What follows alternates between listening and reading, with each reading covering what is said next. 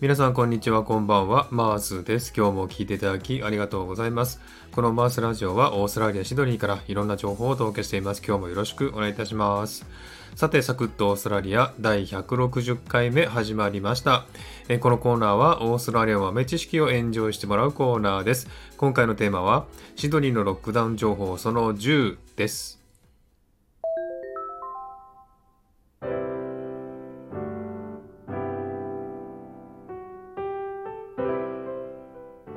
さて、シドニーのロックダウンはとうとう10週目に入ってしまいました。しかし明るい光は見えず、この先感染者数も増え続けていくだろうという迷路にはまってしまったようなシドニーです。えそしてシドニーにあるニューサウスウェル州だけが新規感染者数が激増し、え他の州では安定しているという相反する状態から、州ごとの考え方や方針の違いが明るみに出た州でもあり、州による対立まで起きかねない状態だった1週間でした。えそれでは今週の動きをね、簡単に見ていきたいと思います。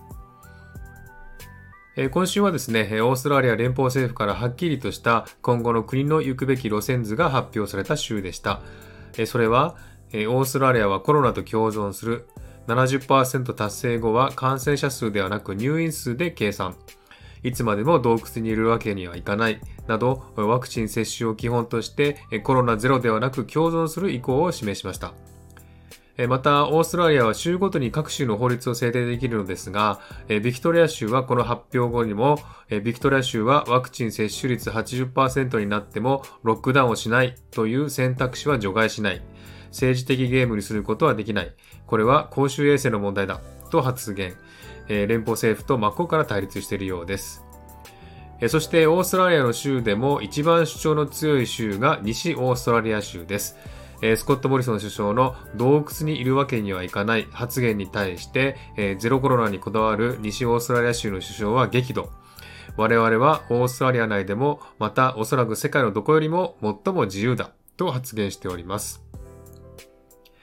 また、ワクチン接種率が上がることにより、オーストラリア連邦政府、また、ニューサウスウェルズ州政府は、ロックダウンの規制緩和の方向に進んでいます。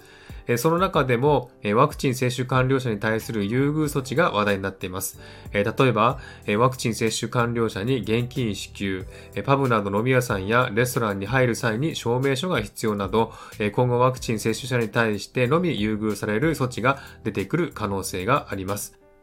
また、オーストラリアのカンタス航空は、12月にオーストラリアの国民の80%がワクチン接種完了する予測により、オーストラリアからシンガポール、アメリカ、日本、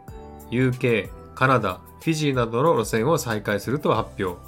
また、学校関係でも10月25日から近隣という幼稚園と小学校1年生が学校に戻り、その後11月には2年生から上の学年が学校に通えるようになると発表。ワクチン接種率を基準に、このように少しずつロックダウンから現実の生活に戻れるような指針を示しております。一方ですね、オーストラリア、特にニューサウスウェルズ州の新規感染者数は激増し、週の初めには800件から900件、そしてとうとう木曜、土曜、日曜日には1000件を超えるという感染者数を出してしまい、状況は改善される様子はありません。しかしながら先ほどもお伝えしたように、ニューサウスウェルズ州はロックダウンを解除していく方向を発表しており、この感染者数激増の中でワクチン接種率をもとに規制緩和をしていく考えはおかしくないか、また、ワクチン乗り切れる数字ではないとの批判も出ています。そして感染者数が増えた影響で医療システムを圧迫している事実も明るみに出ました。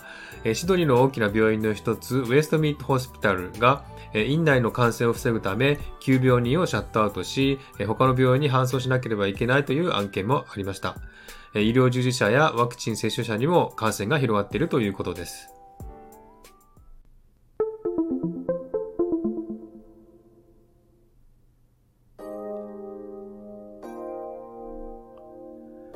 えー、今週は新規感染者数が激増するニューサウスウェールズ州政府と、えー、ワクチンの接種の数を増やしたいオーストラリア連邦政府に対して、えー、ビクトリア州や西オーストラリア州、またクイーンズランド州なども、えそれらのやり方を牽制する発言が見られました。このようにですね、オーストラリアは州ごとに法律を決められるので、たとえオーストラリア政府が決めたことでも、州政府は従わないこともあり得ます。ニューサウスウェルズ州のコロナ対策、特にロックダウンの遅さが原因で感染者を抑えることができなくなってしまったことに対して他州が反感を示しています。例えば、ニューサウスウェルズ州はワクチン接種率が上がれば州境閉鎖を解除すると言っていますが、近隣の州は感染者が多い州との州境を開放することはないと言っています。日本とは違う州ごとに力により、今後の方向性の違いが見えた1週間でした。日本やオーストラリア、また世界でもまだまだ予断を許さない状態です。それぞれの国がそれぞれの考え方によりいろいろな対策を出していますが、一日も早い平和な社会が戻ることを願っております。はい。では今日はこの辺で終わりにしたいと思います。今日も聞いていただきありがとうございました。ハートボタンポチッと押してもらえたら嬉しいです。ではまた次回お会いしましょう。Cheers!